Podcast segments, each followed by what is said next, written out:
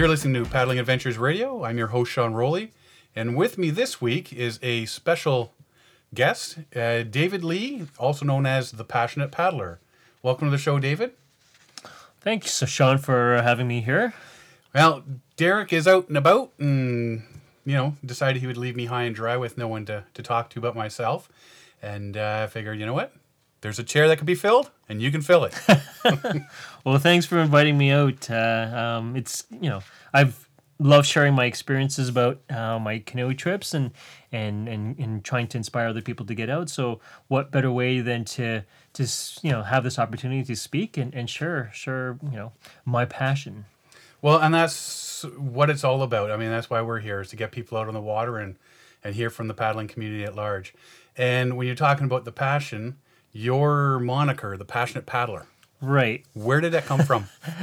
well, actually, it's it's kind of funny because uh, years ago, um, you know, a friend asked me uh, to share my experiences uh, through a blog. And so prior to that, I was sharing my, you know, uh, a, you know, a small little concise write up and some pictures of my trips, and and and so she saw this uh, opportunity that why don't you put it on a blog? Instead of trying to email to all these people because what ended up happening was a lot more people were asking to be put on this email list. Right. And and i got to the point that it actually would stop me from sending it because they thought it was a spammer. Right. Right? And so by having a blog it was great because you could just put it up and anybody could access it. They could see it anytime, any yeah. Exactly. And so I actually started out as the red helmet, and so there, there's a story behind that, right? Um, so that's how I started out. But what ended up happening was, uh, luckily, uh, I think it was in 2007 um, or 2006. I ended up buying my first. I would call it my first real canoe. Right. Because my first canoe was actually uh, Coleman Ram-X, which I got as a gift. so I got uh, um, Novacraft uh, Prospector, 16 foot Royalex Prospector. And, and so I was doing all these trips with it. And uh, so then I would share my experiences with Novacraft. And so in 2007, in the, in the, in the fall of 2007, I was contacted by uh, one of their um, marketing guys. Right. And he basically um, asked if I would like to be an ambassador and so, I mean, here I was. I was, you know, I was a big fan of Kevin, a uh, big fan of you know Bill Mason and Hap Wilson, and, you know, all of a sudden to be asked as ambassador was kind of like I, I felt really out of place. I mean, I felt honored, but I felt like, wow, could I actually do something like this, right? Right. And so I got asked to join, and, and, and I and I accepted. And um, so what they wanted was to give myself a name right? Uh, a moniker that people can easily kind of relate to. So, you know, Kevin Cal- Callan has his moniker, the Happy Camper. The happy camper. Um, what other ones are there? Uh, who else is there? Uh, Preston Sierra, he has uh, yeah. right? So everyone's got their their little nickname, right? Um, that people can easily associate with. And you know what? My name, quite frankly, is quite dry and boring. so if you said David Lee, the the canoeer, well, it could be who knows? Like it could be yeah. so many people, right? So this kind of gives you a unique angle and twist to it. And so when Novacraft said, "Hey, you know, think about a name, you know, that people could, you know, relate to to you, and and that name would encapsulate what you are and what you represent." Right. And that's how I came with the name, the Passionate Paddler. And you didn't want to stick with the red helmet. you know, the, red, the red helmet is actually quite a unique, and you know what? There's a there's a there's a story. I mean, maybe that's a story I could share one day because it, it is it's an incredible story. But um, the only part of red helmet was that it didn't you know, it, it, you know, the first thing you, if I said I was a red helmet, the first thing you think of is an actual red helmet right? Yeah. So it, it really has no association to paddling or, or a canoe, right? Unless you saw my picture and it was, you know, me portaging, right, with a red canoe, canoe. which which then you kind of see, oh, he's calling his canoe a red helmet, helmet, right? And and it, there is a reason behind that. And like I said, we'll hope maybe one day we'll, we can share that. Um, but so by by having at least the passionate paddler, it does speak of my deep passion for canoeing And you know, sure, paddling could really be you know anything. You could be you know stand up boarding, it could be kayaking, whatever. But at least it talks about me being on the water and using the paddle to to you know be out in the wilderness, right? So. Right, and yeah, and you are passionate about. it. I've seen you you speak many times at different events, and um, we do notice that you paddle quite a bit. and some of us wonder if you actually work for a living. you got a, a, sugar mama helping you out. yeah. Well, uh, I you know it's kind of funny because you know I've I've known Kevin Callan for quite a long time, and you know I'm friends with him, and he kind of joked quite often with me, and, and thought you know he, he would tell people I was a drug dealer, and that was how I could get out and paddle and not work. Well, like I say, when you're you're gone all these times, and you're going, he's off again, and he's going again, where is he this week? Yeah, he mustn't work, or he's got an awful lot of of time off. Yeah. So well, I mean, for the record, I do have a full time job, and I and I and, and it's legal. I do pay taxes. sure, you do. so we we let's talk about your trip logs. Um, sure. Facebook is a huge place where I see a lot of your stuff. Yeah. Um. I so I did the blog, and you know, it, it worked. Um you know, I would put a, uh, you know, talk about, you know, either the gear reviews, I would talk about trips and whatnot. And, you know, it's when you're working with different companies. So, you know, I had the opportunity to not only be an ambassador for Novacraft, but I end up being sponsored by many different companies, things like um, Eureka, right. like the original Bug Shirt, Salus, co- different companies, right? And so, I mean, for them, it's kind of obviously you know the bottom line right? And and yep. they want exposure. And so they've always had been encouraging me to to do more than a blog be involved in social media because the blog is great. Like i mean you can put your content out there and people may comment and you can sometimes comment. Well you know you can comment back. But facebook or or or let's say like Twitter, you know, it really puts you right out there, right? In, yeah. in, a huge community of people, right? And that's the thing about the blog. Even though I was getting some followers and whatnot, um, when I finally made that transition to Facebook, uh, it was you know obviously it was a slow start because you know no one knows you and they're you know they're just thinking oh here's another guy that's you know talking about canoeing or whatever right but you know, if you have good content and you and, and you you're dedicated to putting good content out, you will get followers. And right. yeah, and that's what ended up happening. And I and I found that to be a much more effective uh, means of sharing my my trips and my my my like say reviews or, or whatever experiences that related to canoeing. And and through that, not only did I reach many more um, many more people but there was a lot more interaction a lot more questions a lot more inquiries uh, about even trips about gear and things like that. And even to this day like you know i've you know i get questions about you know routes and and about what to do about this and that and stuff like that. So i found it a lot more powerful in, in, in its reach. And not only that i've also become good friends with a lot of other paddlers Right. Yeah. Yeah. The thing uh, with the with the Facebook thing, I mean, you can read a blog, right, and maybe leave a comment or two, right. But with Facebook, you can leave a comment and questions, right, and it signals you that somebody's hey commented on that, so you can go read it and, right. and answer them, and you can have a little dialogue. Right. That doesn't happen on a blog. No. You know. Uh, the one thing I do enjoy look at your pictures is when you post a picture of something and you actually put the writing. Yeah. So it's it's sort of like a trip log, but right. it's not going through a whole yeah trip log. It's like a mini what's happening in the scene sort right. of thing, right? Yeah. I, re- I really enjoy seeing that and, and reading that so I can look at the picture and read what's on it and say, oh, that's what's happening there. And yeah, that's, you know, because I notice you do a lot of whitewater. Right? so, um, but now, and I also see that in the descriptions, you say, right. you know what, you do your, your blogs or your your your pictures and you right. put different parts. Right. You know, day one, day yeah. two, day three, and that that's that's cool. I like do I like reading that as well. Yeah. And yeah, so find the passionate paddler on Facebook for sure. Go check him out there and just look at the pictures and and uh, read up what he's doing and um, yeah, because you've been all over the place.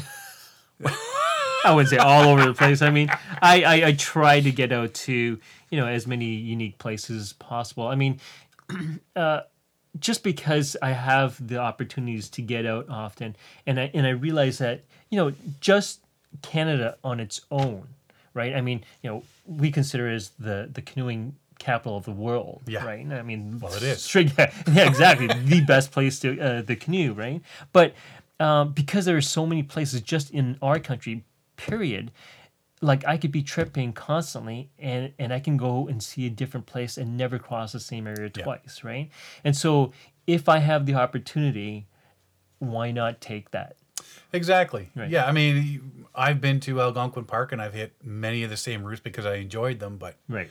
you know what? If you have the chance to hit the French River and then Wabakimi and Right. Woodland Caribou and Yeah. you know head up to uh, uh, James Bay, Right. you know stuff like, take it. Yeah. Go for it. And you know what? And don't get me wrong. I'm, I'm not like I'm not trying to be snobbish in terms of saying that you know I'll never cross this lake again. And I have. Like you know, um, Chiniguchi is a, is a quite popular place. I've Yep. been there three times. Right. Um, so sometimes what I do incorporate is that if I go to the same area, I do a little side trip and go, let's say, different eh, different areas, so that even though I'm cr- crossing some of the same area, I get to see some new areas as well. Right. Right. And if you go at slightly different times of the year, right, then you get different experiences. Or let's say you camp on the west shore opposed to the east shore of this lake, right? You get a different view. You get a different. You get the sun opposed to you know not getting the sun um, in the evening, right? Or Right. the sun in the morning opposed to not getting it, right? So you know what? I like I said, I'm not opposed to it. It's just that if I, if I have the opportunity, I will certainly try to do something different and and new.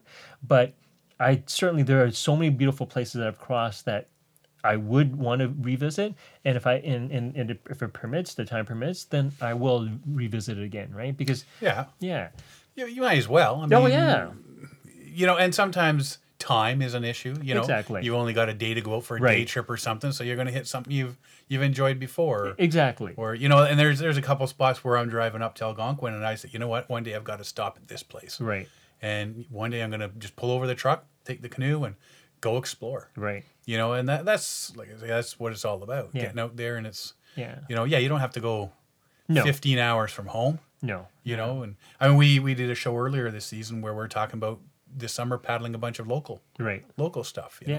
Know? Oh, and you know, trust me, I I've been doing a lot more local, especially like in the in the rivers that flow into Lake Ontario as Right. spring runs, so whitewater runs, and and you know, before I kind of like said, nah, I'm not interested, right?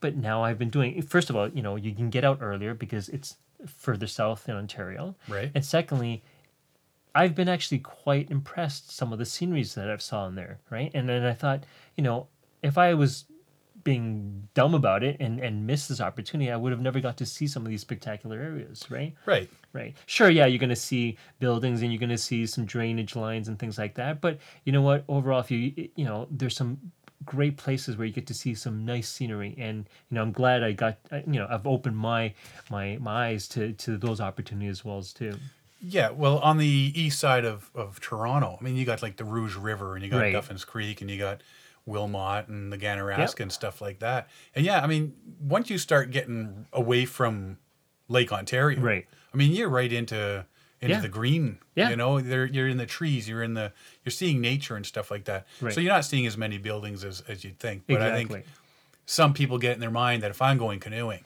Yeah. or kayaking or, or whatever, I got to go north and get up to the Muskokas or Right. or whatever. It can't be near a city, but they're missing out on on a lot. I mean, I got a, a canoe launch five minutes from my house. nice You know, I can get it right out in Lake Ontario or head up Duffins Creek and okay you know do some stuff and Yeah. you know hey, any day on the water, right? yeah So no, it's it's it's a lot of fun, and you know, yeah, you, you can take advantage of going to those farther trips, which I know you have, and Yeah. then you do. Um, is there any particular places that you've seen on a map, and you know, I've got to visit that one day? and don't say all of Canada. Well, wouldn't that be a, a lifelong career that I would, you know, could easily take without pay? Um, you know what? It is. It's a struggle. You know what? If if you know, I've read books, I've seen videos, I've you know, you know, heard accounts and things like that. I mean, you know, the resources are out there um, that literally like. It's endless as to the beauty that's out there and, Yeah. and the waterways that are out there, right? I mean, Canada is basically like just a, a huge ar- artery of, of of waterways, right? And so, um, you know, you know, I think a lot of us grew up with you know the Nahanni being the, the big thing, right? Yeah. Like you know, you know, um, got to go there, got to go there. But you know, as I you know got more into canoeing and and start to read about other routes and things like that, um, it actually kind of fell down further uh, on my list of you know have to go there, uh, and and more and more I found that I've actually wanted to go to places where people haven't been or or less people have been, um, because you know what? I think, you know there the common places are are well documented, well seen, and well traveled, right? Right. And and don't get me wrong. I mean, you know, if you had the opportunity to go down the Nahanni, I don't think anybody would say no. But if given the choice between, let's say, would I do something like uh, what's the other? What's that river? Um, Huh, it's, it's like I lost out top of my. There's the Williams River. So here's this example. That this is one of the rivers that I've always wanted to do. Um, it's not as popular as let, us say the Nahanni, but it flows into I believe um, Lake Athabasca, right? Or is it Great Great Slave? Slave? Great Slave, yeah. And uh, it crosses or it um, flows right between the biggest sand dune in North America. And so you got the boreal forest on one side, and you got these massive hundred foot sand dunes on the other side. And to me, I don't know that that just really drew me in, right? And and in that kind of stuff, like you know, it, I mean, like I said, I would do the Nahanni if given the choice, but if if I was going to choose between the two, I think I would go on the Williams River. Yeah, see that, and that's I mean, uh, mine is the Thomsen River okay. up on Banks Island. Okay. It's it's not a, a difficult river to paddle, right? But it's the scenery. It's Arctic ton, uh, Arctic uh, desert sort right. of thing, right? And the muskox. Yeah. You know, all that sort of stuff out there and and there's some history up there and whatnot. Right. And to me that is that's the place for yeah. me, right? That that's yeah. the one. And yeah, I, people look at me like, why would you go? There's nothing there. Yeah. Well, that's the point. Yeah. Exactly. You know, and I think it, it, all depends on the person what they're looking for. Something just hits you right. So, yeah. so yeah, like you say, I mean, people are going to say, "Oh, Nahanni, sure." Yeah. But if you got the choice of one or the other, yeah, you're taking the other. Yeah, I, I think it, like you said it perfectly. For some reason, or or you know, we're all different, and there's certain things that resonate with each individual, right? Yeah. And so, like I said, we could have 12 different paddlers here, and, and we ask them what they want to paddle. They'll probably all have different rivers. Yeah. Right? Right? Yeah, it all, it all, pertains to what they what they enjoy, what they're looking right. for, what exactly. what strikes them, right? Yeah, exactly. It could be a historical. It could be, like you said, the bareness of the the the serene, um, the the landscape. Yeah. It could be the technical whitewater, or it could be the challenge, right? So I think you know, all kind of we we all connect with like we all love canoeing, we all love the wilderness, but we all connect in different ways. Right. Well, speaking of the Nahanni, let's take a quick break here, and we come back. All right. We'll talk about the Nahanni. Okay. You are listening to Paddling Adventures Radio on Reno Viola Outdoors. Do you enjoy getting on the water with a paddle in your hand? If so, this show's for you. Listen to Paddling Adventures Radio every Wednesday at 6 a.m. and 6 p.m. and see what's happening in the world of paddle sports. Paddling Adventures Radio, whether you're close to home or far away, grab a paddle and get on the water. This portion of the show is brought to you by Algonquin Outfitters. Algonquin Outfitters, providing quality Algonquin Park backcountry adventures for the entire family since 1961. Whether you want to get on the water for a day or a week, the friendly staff at Algonquin Outfitters can help you out. Find them online at algonquinoutfitters.com or visit one of their 12 locations. Algonquin Outfitters, your outdoor adventure store, with locations in Algonquin Park, Muskoka, and Haliburton. And we're back. We're talking with David Lee, the passionate paddler. We've been talking about uh, why he loves his paddling so much, and we'd mentioned places to go paddling, uh, places we, you know, everybody's got their wish list, and of course the Nahanni always comes up. David, you had a chance to paddle the Little Nahanni. Right. Um, Tell us about that whole experience because you weren't supposed to go to begin with. Yeah, it was. Uh, so the opportunity came about um, last year when they opened a new park called Nááts'ihch'oh. um, which is located just above the South Nahanni um, National uh, Park Reserve, right? And so they wanted to give some exposure to this new park and and what opportunities that you know when people come there, what can they do at this park? And the Little Nahanni was one of these rivers that you know they wanted to make a um, like a brochure, right? It's like a trip uh, planner, right. right? And and this is what they would provide to people that are looking for, let's say, a canoe trip, right? And so they wanted to get someone with some. Um, so first of all, a photographer, because right. they they wanted someone who could take pictures and document the journey, right? They also wanted someone with some social media presence so that they can share this with with their audience, right? And uh, and then lastly they needed some um, they needed some whitewater skills obviously because it, it was not a trip that it was like an easy flat water trip. It was an actual technical trip. So you needed to know uh, how to paddle whitewater now this isn't a, a, river that's been paddled a whole lot. No no. It's uh you know it has been paddled. I mean we weren't the first to paddle it but the handful of people that have paddled it um, there's just not a lot of information about it. Right. Uh, in in the first like trip report was back in like 1972 i believe. And and that was really one of the only trip reports that had a, lot of information about it.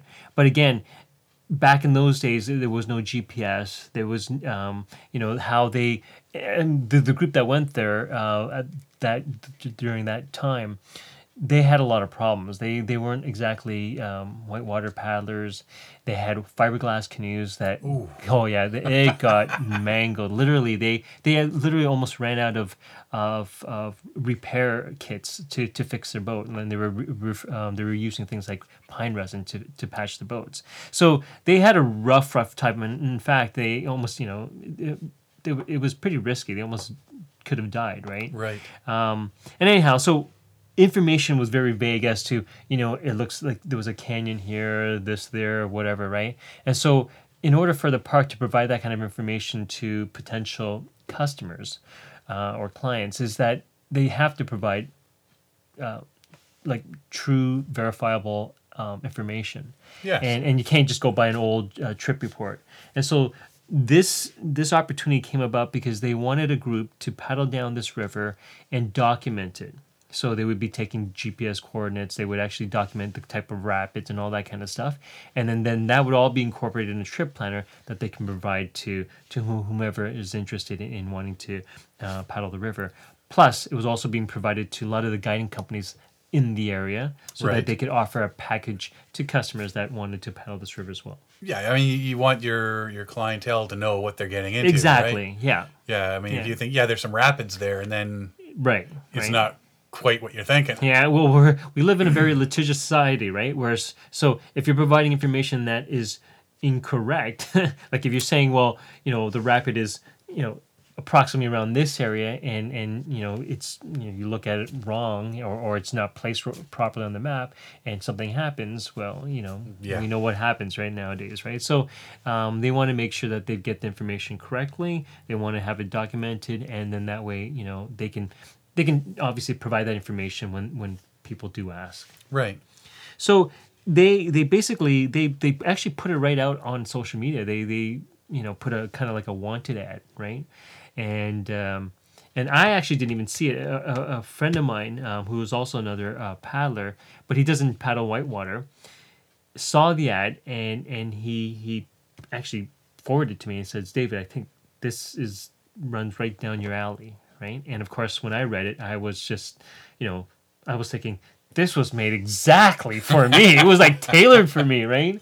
And so I, I obviously got really, really excited, and and immediately I, I put to, together my my um, my accomplishments and, and and my you know I, I wasn't a resume, but it, it, was you know a list of things that you know my abilities and, and whatever qualifications, and, and I provided it to them, right? And um, her name was Lynn Elliott. She was the one that was coordinating this. Yeah, I, I met her at the uh, Toronto Outdoor Show. Yeah, Outdoor yeah. Adventure Show. Yeah, right, exactly. Yeah. Um, and so she, uh, so she said, "Great, thanks you for all the information." And and and uh, it was basically just a waiting game, right? It was, right. Yeah, you just had to kind of wait, and and because this pretty much went across Canada.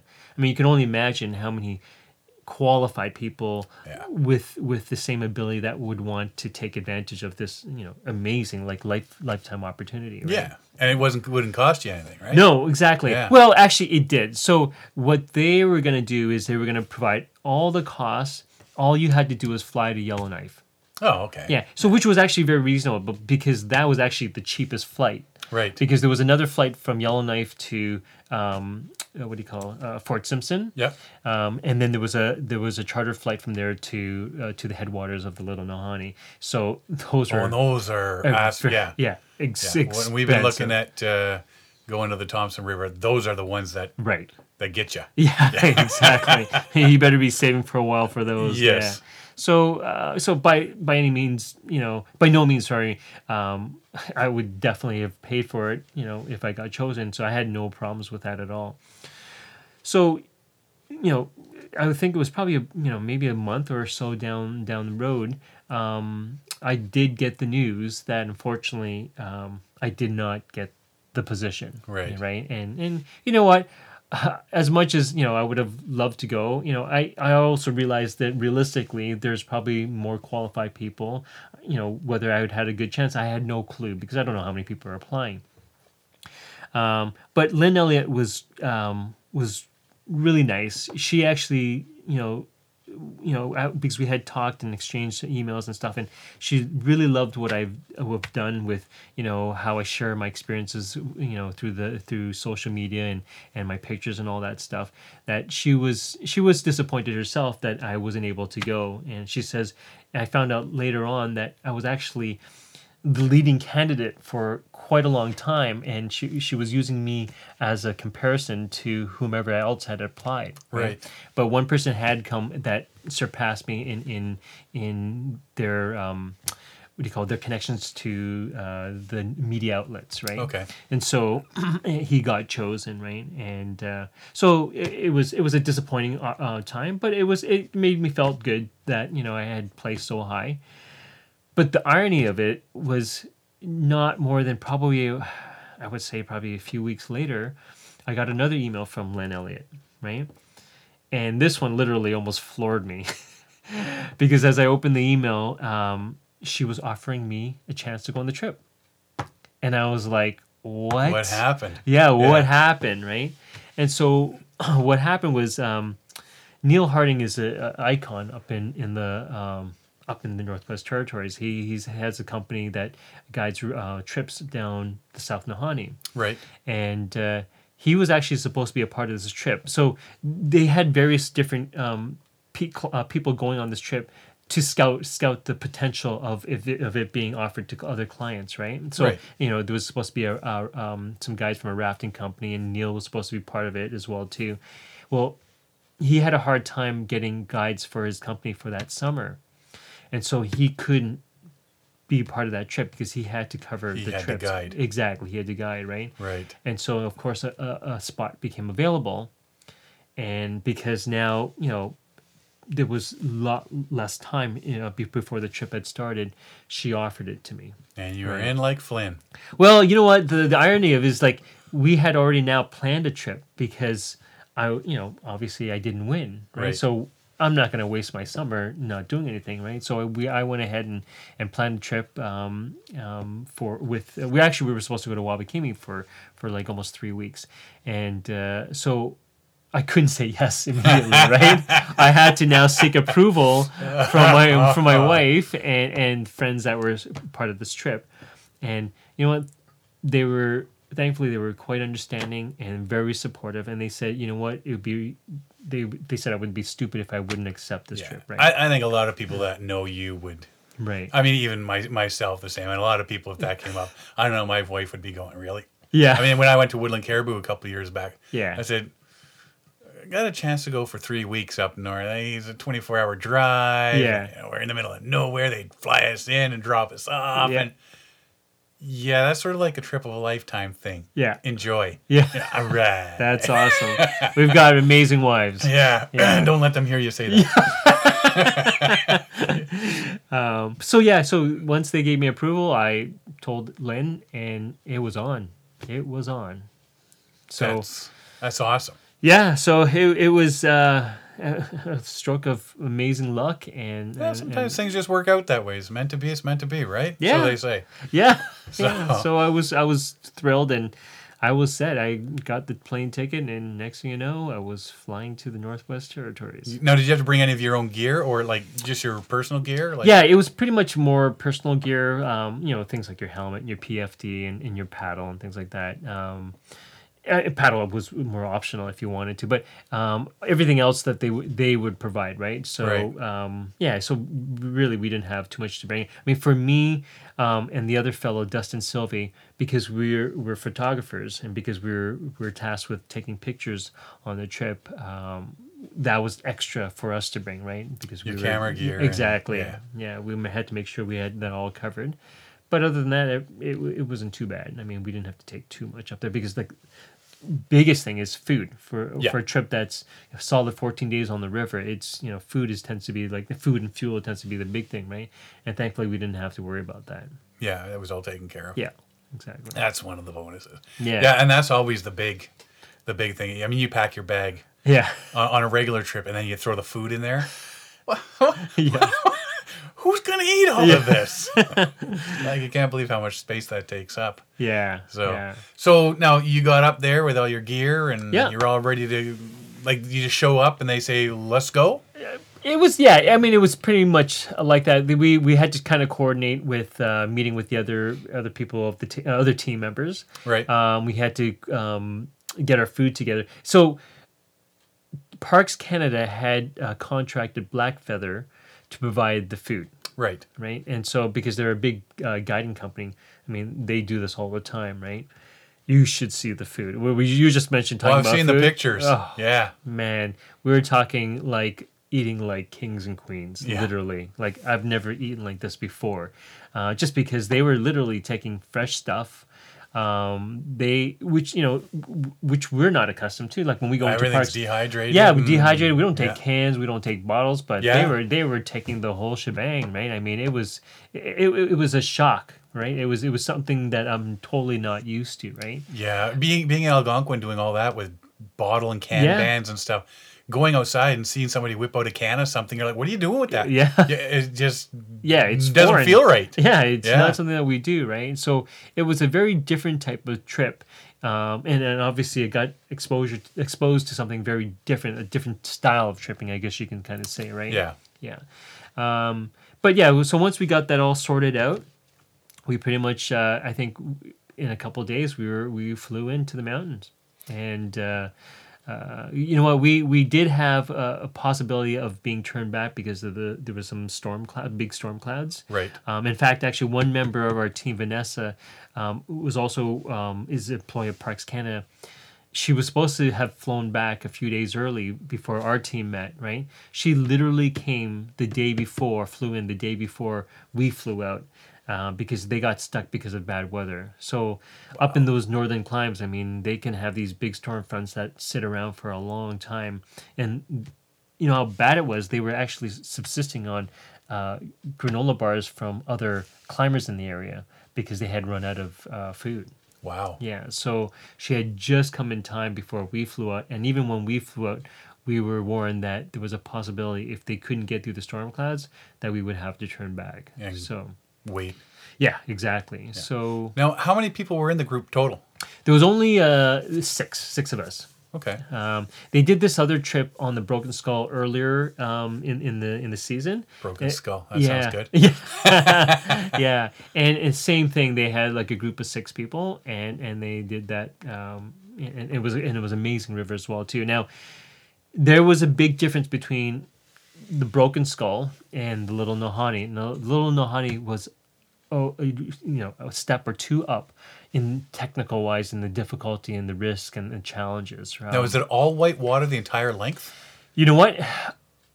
I would say um, I wouldn't say white water the whole length, but it certainly is moving water pretty much the whole time. Once you get off the the, the headwaters and Yeah. when you get onto the river, it, it's con- it's a continuing flowing river. Like the water is moving constantly. There is no. It's not like here in Ontario we have a lot of uh, pool and drop. So you may have a rapid, but then it, there's a calm spot, right? Right. And but over there, it's literally moving the whole time. But you know, some places are are you know fraught with white water and, and, big boulders and things like that, whereas other areas it's just a big, just flowing water where good you just current. Yeah, good current, exactly. Yeah. Right.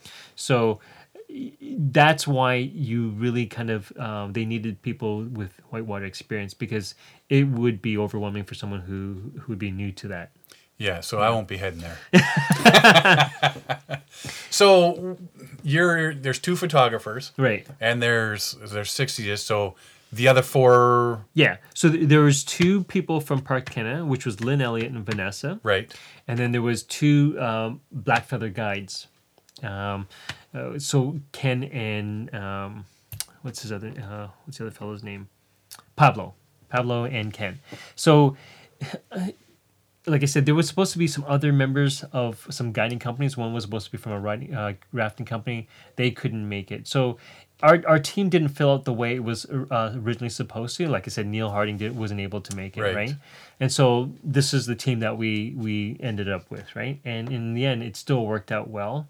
Um, we didn't have any, um, you know, risky situations where we dumped or anything. In fact, we actually we all uh, none of us dumped. We all ran it uh, well, and uh, but it was some hairy, hairy, big white water. It right. was um, normally I don't paddle whitewater with a deck canoe, but by having a deck canoe, you can run even bigger water. Right? And we're talking pretty much class four type water, right? Okay.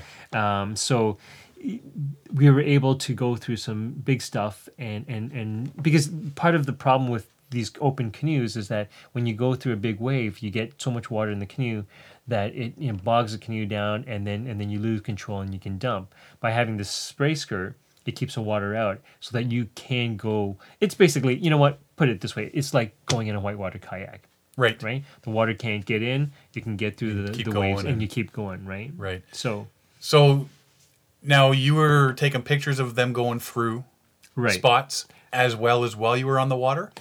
Right. Uh, so uh, not on the water. So that okay. that was the real challenge because the water was moving so quick. Um, you just couldn't do it because you you really needed each other to guide the canoe where you needed to go. Right. So the only way we could do it is that we would have to get out of the canoe. Um, so Ken was our lead um, guide. He was the one that was making the decisions on the rapids and stuff like that. So he would scout it out. He would determine whether it was feasible or not, and uh, then the Dustin and I would get ourselves into some good locations, and then we would shoot, right? And then that's how we we came out with some some fabulous shots. Okay, so then you were out there for a couple of weeks, yep. and you did all your shoots. You did you shot a lot of water. Yeah. And at the end of the day, you guys put together a nice trip liner. Trip liner for for anybody for, that wants to go do it. Yeah, exactly. Now, would you go back again? So, so I'll tell you. Now, the Little Nahani um, was about probably about I think it was about eighty odd kilometers, right? So we did that section, and then the the second half of the trip was actually on the South Nahanni. Right. South Nahanni, you know, you, you know it for the big canyons, you know it for Mason Falls, or yeah. or you know, uh, so. Um,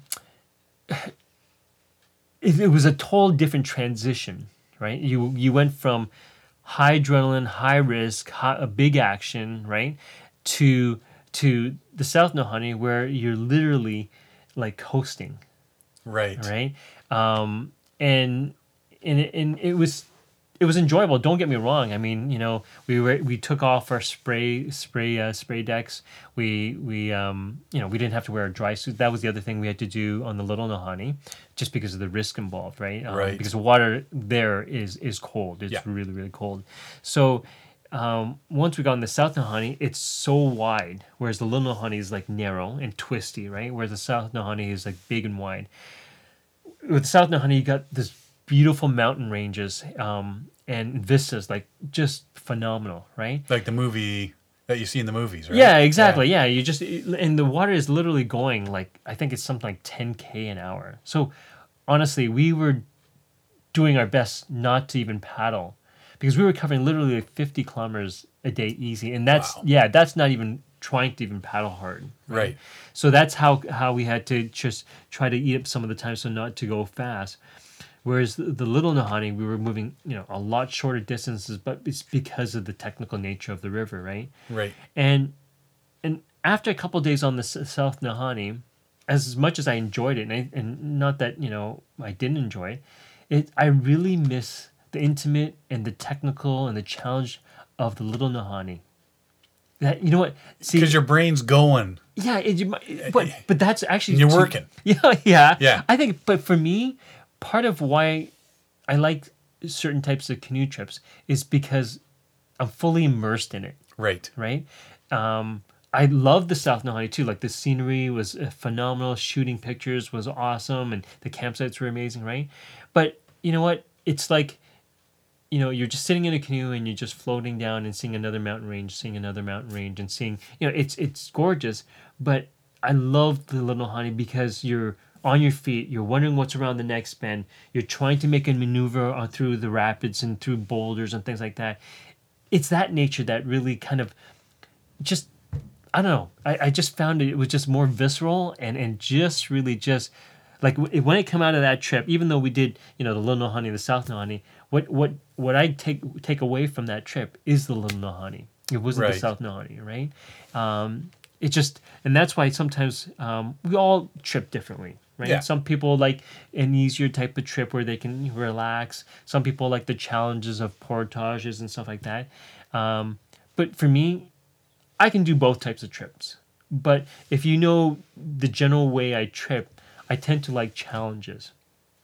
And and whitewater is definitely giving you that. well, yeah, exactly. Whitewater, exactly. Whitewater is that. It could be the the the portage. It could be a route that's that's not um, that's lost or hasn't been traveled in a long time. Just like the one we just recently did on the Bolen River. Um, you know, it's hard, but when I finish that trip, it, it's literally seared into my memory. Yeah. Like I will never ever forget it. Right. Yeah. And so, and, and, yeah, I mean, those are the things that that remain with you. Yeah, and I, I, just for me personally, it's those those moments that I don't know. It works for me for on these canoe trips. And it sounds like that trip was definitely yeah a challenge. It was intense. It, it definitely was intense. And you know, you got to also think about it too. You know, my wife and I paddle together obviously most of the time, and then I trip with a lot of other people, and I have other people on the canoe with me, but and I think you know this very well, or actually any any canoeist would know that. Once you've paddled with a partner and you get to know how each other paddles, it's you don't even have to think about it. You kind of know when yeah. one person's doing one thing, or if they see an obstacle, how they would react, and it just becomes second nature, right? So think about it. Here we're doing this very technical river, and you're being thrown in a canoe with somebody you've never paddled. Before. You've before. never been with before. Exactly. Wow. Right. So you know, it would have been nice if we had kind of done the South Nahanni first to kind of, you know, get a nice, easy feel for each other and whatever. But no, we started on the Little Nahanni, right? it's like it was like do or die. You know, you were you're pretty much, and and that's why they wanted people with experience because when you have experience, you know that you can adapt and you can you can change things up to make things work. Right. And and, and we did. We like I said, n- there was many opportunities where we could have dumped. We there there was huge challenges, right? But we all came through unscathed. So it, it, speaks about the experience and the ability of, of the individual members and, and, and working together as a team. Well, from being disappointed you didn't get chosen to yeah. surprised you did get chosen. Yeah. It sounds like you had a great time. Yeah, definitely. It was like, it, I would definitely say like a trip of a lifetime for sure. Awesome. Well, let's take a quick break here and we'll be back with a few more things to talk about before uh, we let you go. Great. Awesome. You are listening to Paddling Adventures Radio on Reno Viola Outdoors. Do you enjoy getting on the water with a paddle in your hand? If so, this show's for you. Listen to Paddling Adventures Radio every Wednesday at 6 a.m. and 6 p.m. and see what's happening in the world of paddle sports.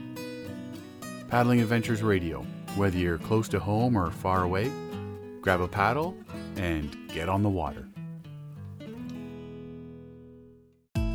This portion of the show is brought to you by Algonquin Outfitters. Algonquin Outfitters, providing quality Algonquin Park backcountry adventures for the entire family since 1961. Whether you want to get on the water for a day or a week, the friendly staff at Algonquin Outfitters can help you out.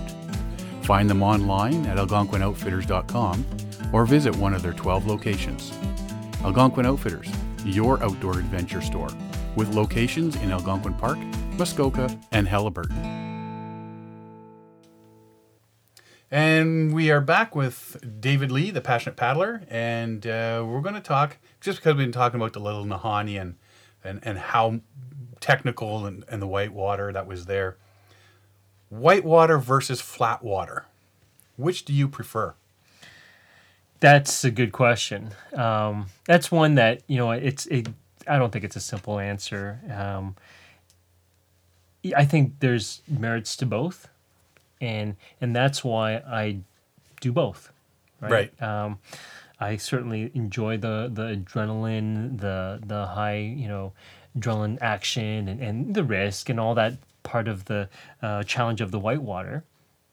Um, but at the same time, who doesn't like paddling on a you know still glassy lake right like yeah. you know first thing in the morning when the mist is rising from the water right i mean i think canoeing i mean some people obviously have you know a fear of white water maybe they can't swim or whatever and they prefer the flat water which is fine you know there's there's nothing wrong with being a dedicated white uh, sorry flat water paddler but i like a little i you know just like the trips i like variety i like right. being able to do a little bit of everything and so I've not stopped myself from from experiencing both sides of it, and I love them both. Right now, and, if you're if you're doing a trip, right, you have whitewater and flat water mixed. Right, you've got to still bring all your whitewater gear while you're flat water paddling. Right. So yeah. So there's there's a little differences um, that yeah, or, or, or like challenges you can say that when you're when you're doing both.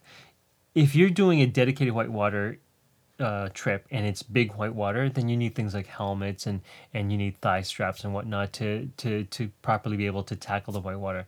But if you do a mixed trip, and if it's let's say you know smaller rapids like a class one and class two, most times people won't have their helmets. They won't have thigh straps. They'll probably use something like a prospector canoe, right? Right. Because it's a versatile canoe, and if the rapids are too big, then you pretty much portage around or you're lying around it, right? So yeah, um, you can do a little bit of both, but you can't do an extreme. So it's just like, let's say if I was going to play soccer, yeah, I could play soccer with just running shoes, right? But I wouldn't be playing in the league without cleats. Right. Exactly. Right. So uh, same idea. You you got the prospector. You can do flat water. Not the greatest, but you can still do it. And it's the same thing. The prospector gives you enough maneuverability to still paddle whitewater, but you can't get into big stuff. Right. Right. So. Yeah. No, I'm I'm pretty much a dedicated uh, flat water guy myself. Yeah. You know, I, I enjoy. I I mean, I enjoy going down a river and mm-hmm. letting the current take me and just hanging my feet over the sides, lay right. back, relax, and yeah, let it take me. I I enjoy, and it's funny because I enjoy looking at waterfalls and rapids. Just right. I, I love the movement of the water. Right. I just don't like to be in it. yeah. You know, if that makes if it makes sense. But and you know what? I mean, we we've been talking on this show, you know, that we've been doing, and you know, Derek and I um, will talk about the the freestyle kayaking and stuff, right? And just watching that sort of stuff is like that's phenomenal. Watching yeah. it, yeah. I can't picture myself doing it, but just watching these guys doing these flips and these. Oh my god! Yeah, I mean, that's that's just awesome to watch. Right. You know, I, I, mean, maybe that's the photographer in me just seeing yeah. that, right? And, You know, sure. you, you want to watch it from from outside, but uh, um, just just watching these guys and, and picking their roots through through the whitewater yeah. is just I, that's just something I've never been able to, to figure out. I guess. Yeah. I guess it, once I if I got into it, I would. But you know, what, and even if like there's a lot of people who've gotten into it in terms of they've gone through some training and whatnot, and they still don't like it. Right. So you know what? Um, some of the fear is regardless because uh, sorry, some of the fear is because you don't know whitewater, you don't know how to read a river, you don't know what to do, and that's that's perfectly fine fear, right? But some people just don't like the adrenaline. They don't like the risk, or or if they've dumped in a rapid, and sometimes they met you, you there's a good possibility you may get banged up, right? Right. And so they, they, they develop a fear, right?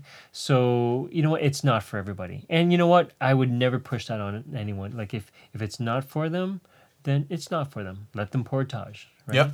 Oh, I enjoy portage. Exactly. yeah. Yeah. I mean, you know, I, I I don't mind portaging as well. I enjoy portaging as well. I love it as a, as a mix in, in, a, in a canoe trip, but I also love whitewater. So if I see a stretch that I can run, you can certainly bet my tongue will be hanging and I'll be wanting to run it. Yeah, I mean, if you watch uh, Water Walker with Bill Mason and, and Right. whatnot, they all discuss. You know, Yeah. he loves doing his his his things and his going with his canoe cronies down the white water Yeah. and you know hitting the rapids and Yeah. and all that stuff. And I mean, uh, what I can't remember which movie it was that they they did as a family. Um, his wife was talking about, you know, they started this little stuff, and then Right. she says, "Was it uh, this stuff is getting quite huge?" Yeah. You know, and yeah, the water, and you start to look at these rapids they're going down, and it's just like, wow. Yeah. I I enjoy watching people go down Right. the the the, the rapids and, and whatnot, and it, it's just something I, I enjoy watching, and I I think it would be a total different experience being in the water right. than than watching it. but- Guaranteed yes. yeah, Guaranteed yes. lots of screaming. but yeah, I mean, I, I look at your your photos and that that you, you have on Facebook, and uh, and there's a lot of white water there, and Yeah. and it seems like you just, I mean, some of the pictures you show uh, of the little Nahanni, Right.